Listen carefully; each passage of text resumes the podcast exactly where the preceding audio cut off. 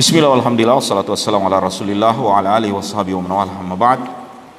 Uh, Menjawab beberapa pertanyaan yang sampai ke saya Dan bila antum memiliki pertanyaan Silakan uh, langsung telepon ke saya atau SMS atau DM uh, Apa pun yang bisa menyampaikan ke saya uh, Tanya dan mudah-mudahan kami bisa menjawabnya. Bidnillahi ta'ala. Ya, Dengan izin Allah subhanahu wa ta'ala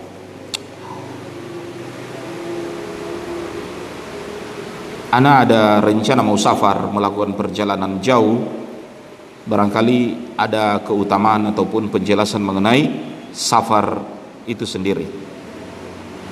Uh, ya pertama pengertian safar adalah melakukan perjalanan yang jauh yang telah keluar dari kota atau domisili di mana kita tinggal uh, antum dari kota ke Limboto belum safar namanya.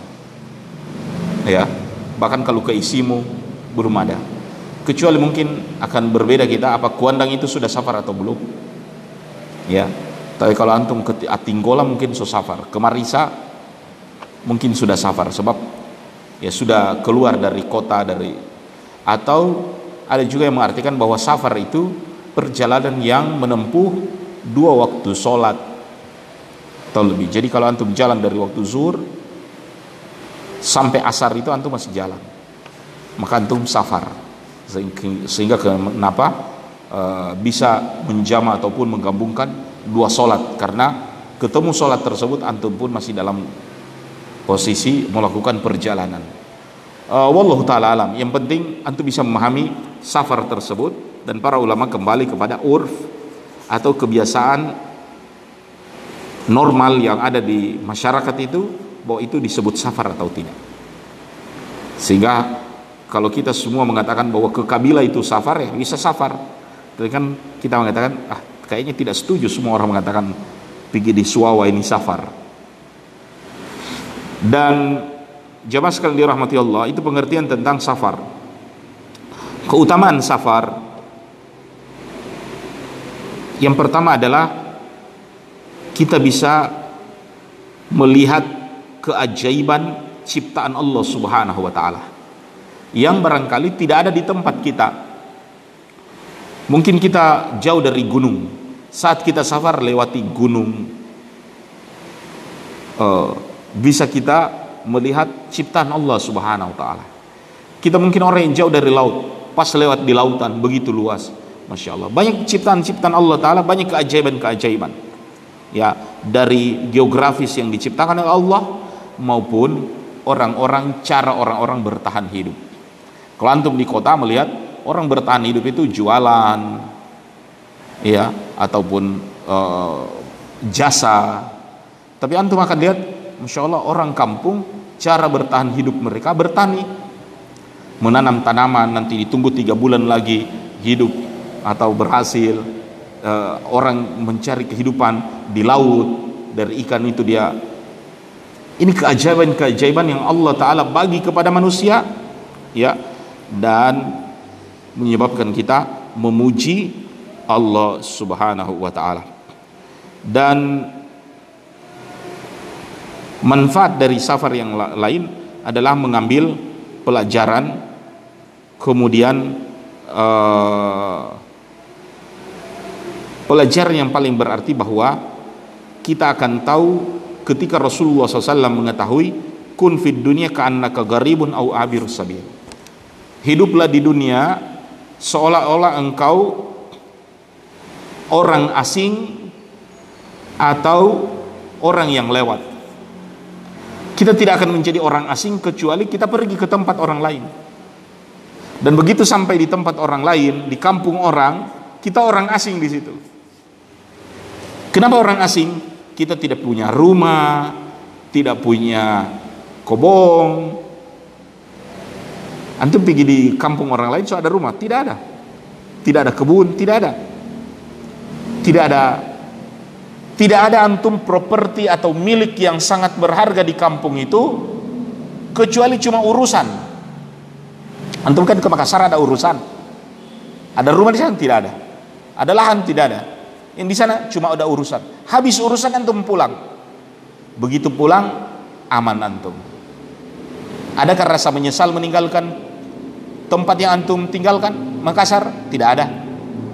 Karena cuma kesan yang antum tinggalkan, tapi perasaan antum justru kalau pulang kampung lebih senang. Kenapa lebih senang pulang kampung? Alhamdulillah semua berkumpul dengan keluarga, tempatnya lebih nyaman. Kata Rasulullah SAW, kun fid dunia karena gharib. Jadilah engkau di dunia seolah-olah orang asing. Kita tidak tahu bagaimana menjadi orang asing di dunia. Hari ini kita tinggal di dunia, jadi bukan orang asing lagi. Kenapa? Kita susah meninggalkan ini dunia. Terlalu banyak yang kita punya di dunia ini menyebabkan kita, aduh, bisa dipahami kawan? Menjadi orang asing kecuali antum safar dan rasailah. Oh, begini itu Nabi bilang supaya di dunia seolah-olah orang asing. Karena begitu kita tinggalkan tempat yang kita datangi, tidak ada beban terlalu ya. Bahkan antum gembira untuk pulang. Kita gembira datang kematian, pulang ke akhirat, ya, menikmati jerih payah dari apa yang kita lakukan dalam kehidupan ini. Jadi ini di antara hikmah ketika kita uh, safar dan ada beberapa adab yang perlu dilakukan ketika safar di antaranya adalah beribadah kepada Allah menurut hukum syar'i pada orang yang safar. Jadi ketika kita safar, gunakan safar itu untuk ibadah kepada Allah, ibadah yang Allah tetapkan buat para musafir. Apa itu? Yaitu mengambil rukhsah, mengambil hadiah dari Allah berupa ibadah seorang musafir. Apa ibadah-ibadah rukhsah hadiah dari Allah Ta'ala kepada para musafir. Yang pertama kasar solat. Memendekkan solat. Yang empat rakaat jadi dua. Jangan ego ah masih boleh kita bikin ampa yang afdal itu antum bikin dua. Zur dua rakaat.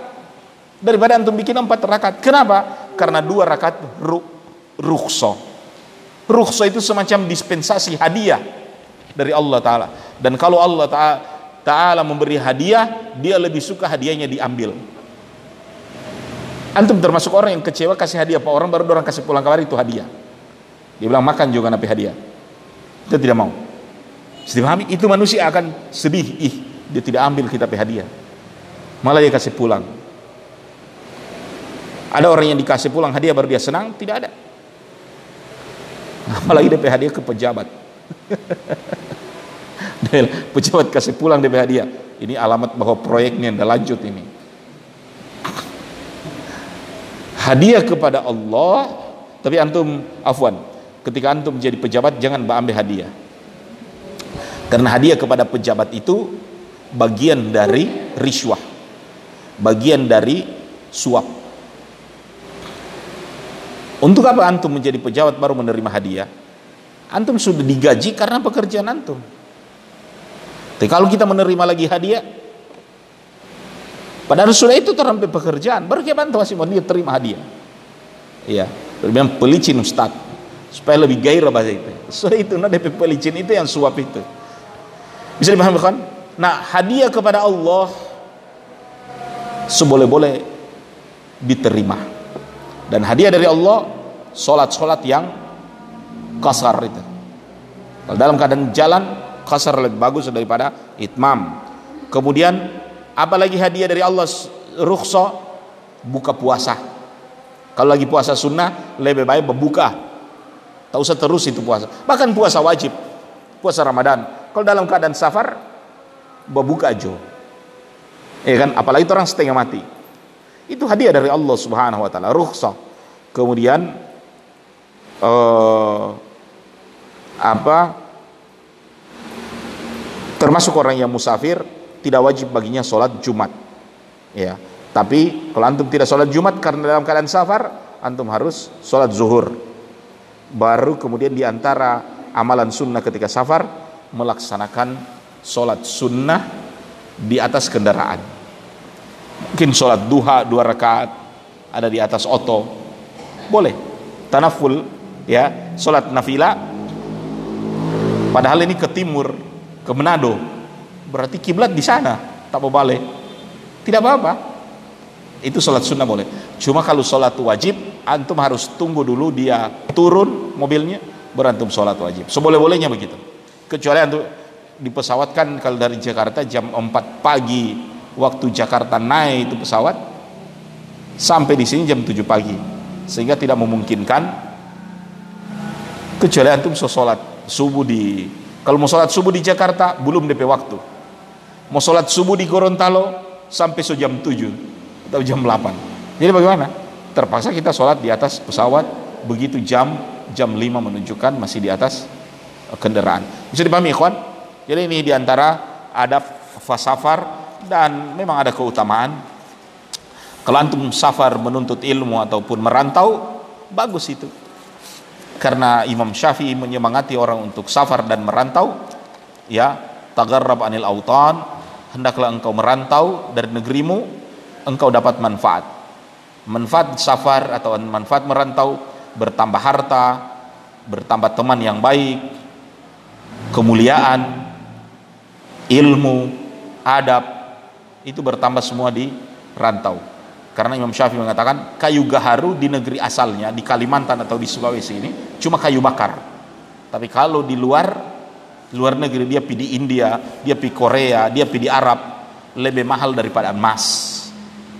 Iya. Kalau di sini orang cuma bakar akang sate itu kayu gaharu. Kalau di sana orang bikin minyak wangi yang mahal. Sebenarnya emas itu pun eh, eh apa harimau kalau tidak meninggalkan sarang dia tidak dapat makan. Jadi kalau dia tinggalkan sarang dia dapat makan. Air kalau tidak mengalir tidak akan jernih. Melihat itu air danau. Tidak mengalir. Tapi ketika dia mengalir, dia jadi jernih. Antum kalau tinggal di kampung walaupun kita mampu, walaupun kita memiliki ke, ke, keutamaan orang tidak mau hitung, orang kacangin kita. Tapi kalau antum tinggalkan kampung, atau lebih baik. Bisa dipahami, kawan? Ya, dan begitu para ulama melakukan rihilah dalam menuntut ilmu ataupun safar sehingga jangan takut-takut mau safar. E, pertanyaan yang terakhir dan kita sudah mau kamat. Saat waswas rasa takut yang berlebihan, apakah ada amalan yang khusus? Amalannya adalah kalau masih bujangan menikah supaya tidak takut. Karena biasa takut itu sendiri. Saya supaya ada yang menemani jadi tidak takut Nabi Adam pun begitu. Di surga nikmat tapi dia kayak semacam khawatir uh, apa artinya sendiri bisa dipahami kan uh, makanya kenapa hewan itu menjadi liar? Karena dia terlebih banyak takutnya.